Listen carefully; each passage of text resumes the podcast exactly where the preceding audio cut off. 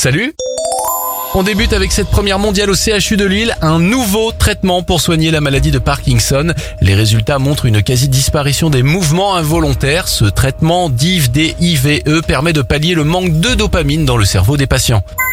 Direction les États-Unis maintenant avec ce geste héroïque d'une maîtresse alors qu'un de ses élèves avait avalé un bouchon de bouteille et était en train de s'étouffer. Elle a appliqué la manœuvre de Heimlich et lui a sauvé la vie. Bravo.